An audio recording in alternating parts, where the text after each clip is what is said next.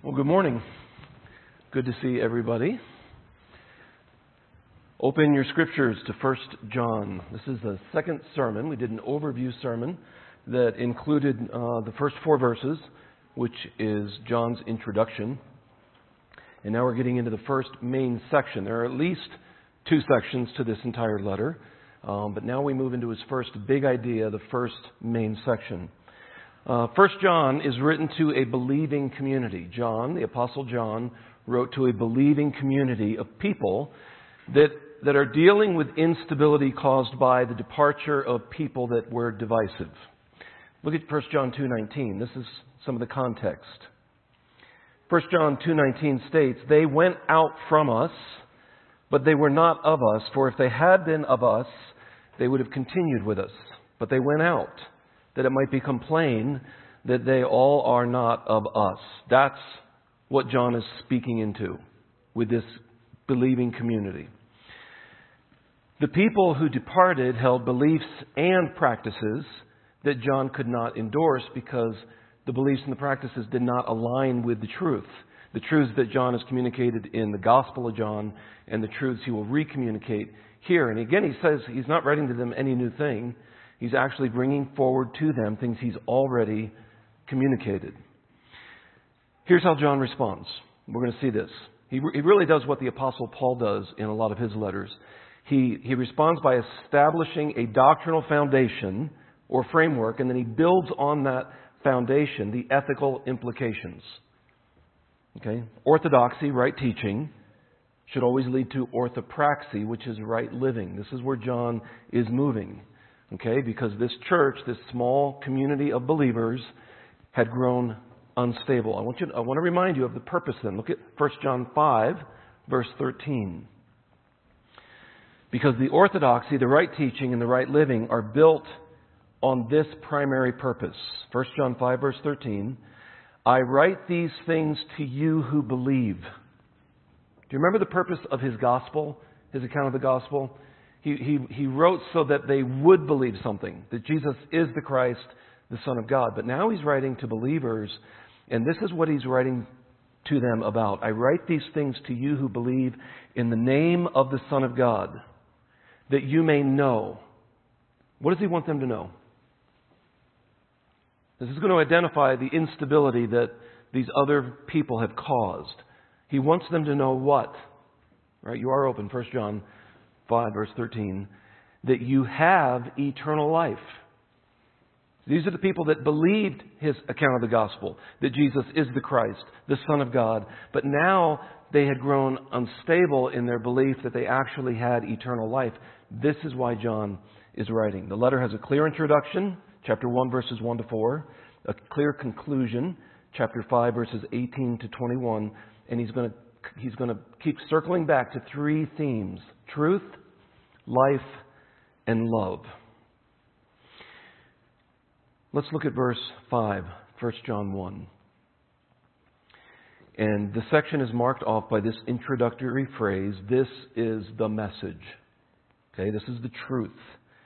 And he's going to he's going to do in the first section he's going to present to you God as light, and then he's in the second section he's going to introduce to you God as love. So here here's his first big idea, verse 5. This is the message we have heard from him and proclaim to you that God is a light, and in him is no darkness at all.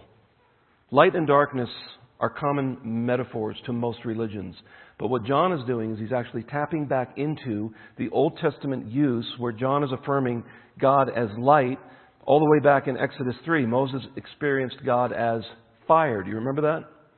And he removed his sandals because there was something about purity and something about holiness and something about light that was communicated in that. In Exodus 13:21, do you remember God was leading the Israelites through the wilderness and how did he lead them? By day there was a pillar of cloud and and at night a pillar of what? Of fire, right? Which which produced light so that they could travel in the desert uh, in the evening as well. When the tabernacle was built, God's presence was signaled with fire in the golden lampstands. He's a light, He illumines. The psalmist says this in Psalm 104, verse 2 God wraps himself in light as with a garment. And so the psalmist appeals to that in Psalm 4, verse 6 Let the light of your face shine upon us. Light and darkness are used metaphorically in Scripture in two ways, primarily. The first one is intellectually, there's light, and the second one is morally, uh, where light is purity over darkness and evil. Let's look at this. Truth is light. Proverbs 6:23. The commandment is a lamp and the teaching a what? A light. Psalm 119, 105. Your word is a lamp to my feet and a light to my path. 2 Peter 119. Here's an eyewitness, but Peter says, We have the prophetic word more fully confirmed, to which you will do well to pay attention. And listen how he describes it as to a lamp shining in a dark place. Isaiah 49, verse 6. I will make you, Israel, as a light for nations, that my salvation may reach to the end of the earth. Uh, we focus this morning, our missions moment, on the Curtis family. I noticed Lance didn't try to pronounce the town. It's uh, Lubumbashi. And that was only uh, located several hours north of where we lived for five and a half years. And when you get out into the African bush, it is dark, dark, dark. And when there's no moon, it is very, very dark. And so, what you always want to make sure you bring is your torch, as they call it, your flashlight. Because a light illumines in the dark. Okay, you go up to Lubumbashi, and it's very dark. You go to Kitwe, Zambia, outside of the city, and you get back just in a little back dirt roads. You need light. Okay, this is the idea that light illumines. It is a lamp to our path, a light to our feet. But morality is also connected to the symbolism of light. Listen to Isaiah 5, verse 20. Woe to those who call evil good and good evil, who put darkness for light and light for darkness, who put bitter for sweet and sweet for bitter. The Apostle Paul says this in Ephesians 5 At one time you were darkness, but now you are light in the Lord. Here's the moral implication walk as children of light, for the fruit of light is found in all that is good and right and true. Romans 13:12 the night is far gone. The day is at hand. So then let us cast off the works of darkness and put on the armor of light. So this is the message. Look at 1 John 1, verse 1. That Jesus, the Word of life, is who? He is God who is light. From the Old Testament to Revelation, all the way into the New Testament, Jesus is not simply a human like the rest of us, but he is God who is light. He said the same exact thing in his account of the gospel. In John 1, verse 4, he says this In him was life, and the life was the light of men. The light shines in the darkness, and the darkness has not overcome it. The Logos, the Word, who took on flesh, is light. John 1, verse 14. Look at what else 1 John 1, verse 5 says that there is no darkness at all. God doesn't hide in the shadows. There's no secrecy to God. It is, it is the nature of God to reveal himself and to reveal himself accurately. And if you ever wonder if you know who God is, even the Old Testament God, Jesus came so that you might know who? The Father. So, how would, how would God the Father interact with sinful human beings? You see it in Jesus. How does he deal with lepers? How does he deal with people caught in sin? You see that in Jesus Christ. He reveals himself, and he is still light, and in him is no darkness at all. John chapter 1, verse 4 and 5 In him was life, and the life was the light of men. The light shines in the darkness and the darkness has not overcome it. John 1 9 to 11. The true light, which gives light to everyone, was coming into the world. He was in the world, and the world was made through him. Jesus Christ is Creator God, yet the world did not know him. He came to his own, and his own people did not receive him.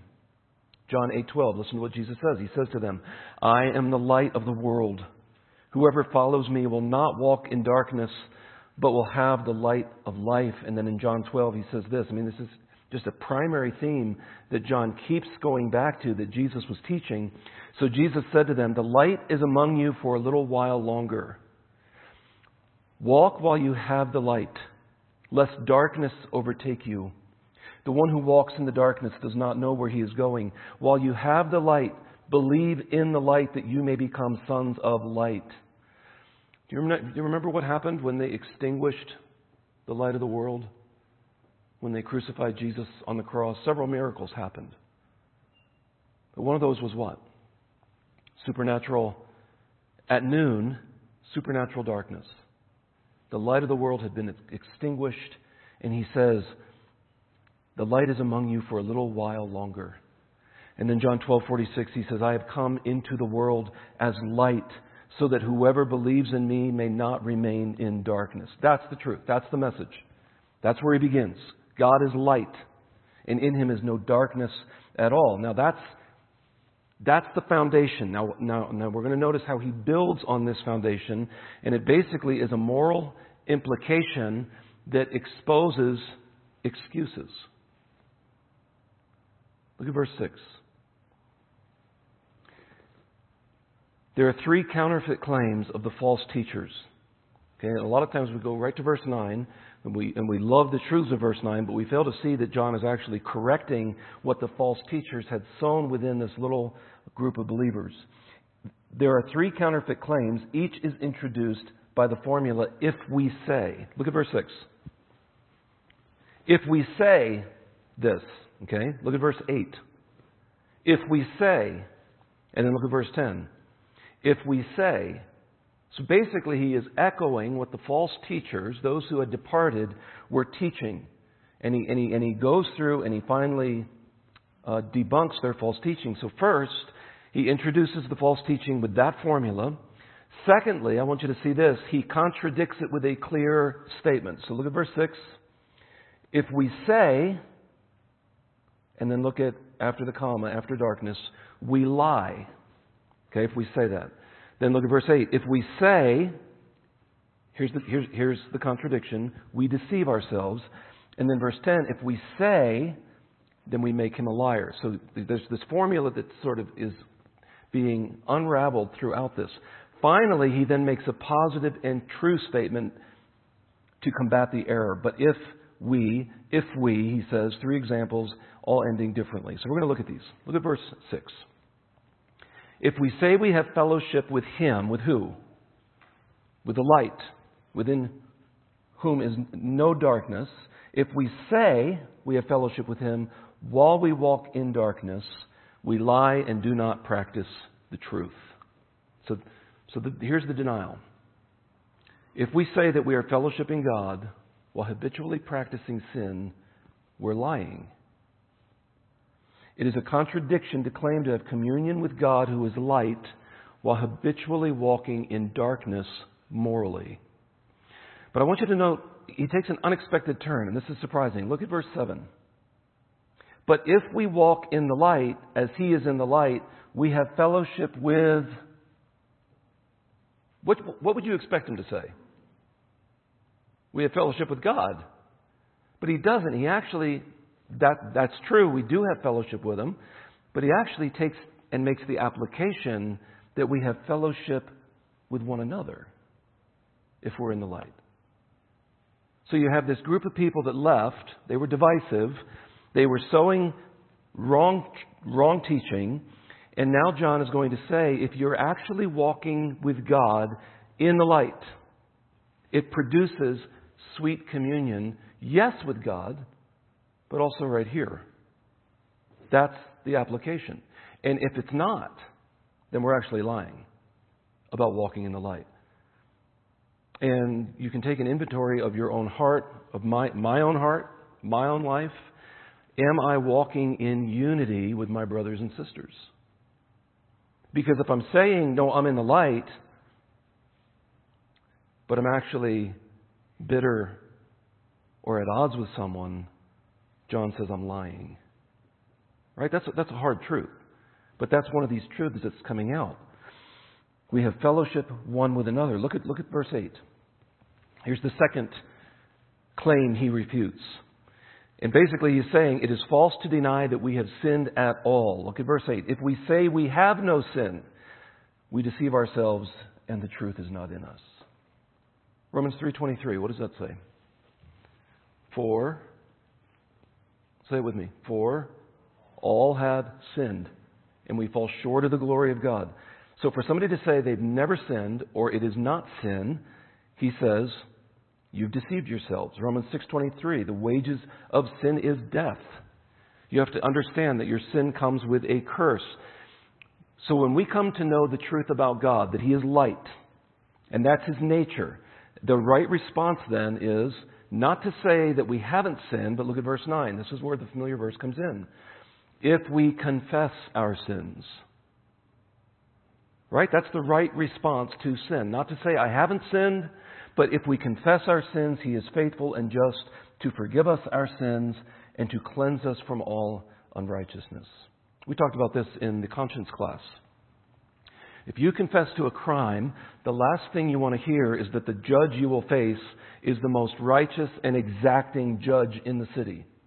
You'd rather want, you'd, you'd, you'd, I think, you would want a lenient, fair but not exacting injustice judge. When you understand that God is light and in him is no darkness and he knows the law perfect and you're going to stand before him and give an account to him and you know he's simply going to look at the law and make you pay for your crimes. This, this, is, a, this is a very firm, stubborn, inflexible truth. He is just. He's going to evaluate your crime and he's going to force it exactly. See, faithful we understand. And that, that word is connected to God's covenants. Right? He's entered into an agreement with us. He, he will keep his promises, but just, we often associate that with penalty and punishment. And that's the divine dilemma. How can God be faithful and just and yet let us get away with our crime? Because if he did, he's not just. Verse 110, and we're going to look at that in a second. Uh, look at verse 10. If we say we have not sinned, we make him a liar because he's told us we've sinned, and his word is not in us. Here's, here's where the gospel comes in. Look at chapter 2, verse 1. My little children, I am writing these things to you so that you may not sin. That's the ideal. But if anyone does sin, there's the hope. Hope in the face of God's blazing holiness. Even though God's character is white hot, blazing light, there is hope because he's faithful and just. Listen to Isaiah 57, verse 15. For thus says the one who is high and lifted up, who inhabits eternity, whose name is holy. I dwell in the high and holy place, and also with him, there's the idea of fellowship, who is of a contrite and lowly spirit. Here's the one who inhabits all eternity, who's holy, and yet he enters into fellowship with us, and this is the one characteristic he puts forward, who is of a contrite and lowly spirit. Why? Because that is the only way you can receive God's gift of grace. To revive the spirit of the lowly, he says, and to revive the heart of the contrite. Do you know that when we continue to sin as believers, he's writing to believers, I'm writing these things to you, little children, that, that children who continue to sin, but here's the reality the gospel reality is God's already forgiven you. Matter of fact, that's when you know you're getting close to grace, is when you start to realize that even the sins you have not committed yet have already been paid for. And of course, Paul's going to make that argument in Romans, and he's going to say, well, should we just continue to sin then so that grace may abound? Right? You've got it. If you've never asked that question, well, then why not just keep sinning so that grace can be bigger? But see, you ask that question when you start to understand what grace is. Grace is God gifting you something you don't deserve. And of course, Paul's going to say, God forbid, how can we continue on sinning in light of this incredible gift? But because he is an exacting judge, which is you want him to be just, because he's an exacting judge, he is faithful and just not to hold your sin against you. for him to refuse to pardon you because all your sins were already dealt with in Christ, God would then be unfaithful and unjust. Right? Does that make sense? So if you confess your sin, you don't say you haven't sinned, you don't say that what you've done is, is not sin, and you don't, you don't make him a liar and you don't deceive yourself, but you actually, the right appropriate response is this you confess it to God, and then he forgives. He is faithful and just to forgive when you confess. So let me ask you this morning have you confessed your sin? Have you agreed with God? Do you say the same thing about your sin that God says about your sin? And are you walking in the light? Well, how do you know? You have fellowship with your brothers and sisters in Christ. Do we have fellowship with one another here, or is there something between us? Is there something between me and you? Is there something between you and another? Is there something? Because that's what he's saying. This is the point. And he's trying to bring this group of believers back from being rattled by the false teachers, and he's making this very clear. He's trying to bring peace, and he's saying, don't say you're walking in the light if you don't have fellowship. I love what it says there in the beginning of chapter 2. He is the propitiation for our sin, and not for ours only, but for, this, but for the whole world. What is, what is propitiation? That's a huge theological word. Propitiation has to do with what? God's wrath. Does God pour out wrath upon sin? Yes, He has to. So, how is He faithful and just? Okay, so let me ask you when was the Father's wrath poured out against your sin? On Jesus, on the cross. And, and by the way, Jesus didn't just deflect God's wrath for another, for another time, another date. He absorbed God's wrath. He emptied the full cup of God's wrath for you. That's grace. And therefore, God being faithful to his promises and just, he had to punish sin somehow. The wages of sin is death. Somebody had to die. And it's either you for eternity or it is Jesus Christ. That's the gospel. So, there is no hope by saying you haven't sinned. There's no hope by saying that what you did wrong is not sin. There's only hope in this if we confess our what? Our sin. He is what? Faithful and just to forgive us our sin. And it's a beautiful picture because sin is defilement and dirt. He is faithful and just to forgive us of our sin and to cleanse us from all unrighteousness. Do you believe that this morning? That's the gospel. That's the good news. Are you walking in the light? Now, should Christians recklessly continue to sin and not confess? See, there's a sense where all your sin is already paid for, all your sin is already forgiven. But what, what we have to be careful of is that fellowship. When we walk in the light, we have fellowship with one another and we have fellowship with God. That's where we come back as believers. We confess. There's reconciliation, there's restoration, and we walk in the light as He is in the light. Have you, though, unbeliever, confessed your sin. Here's, here's the beautiful picture of the gospel. If you confess, he is faithful and just to forgive. Yes, the wages of sin is death, but the gift of God is eternal life through Jesus Christ.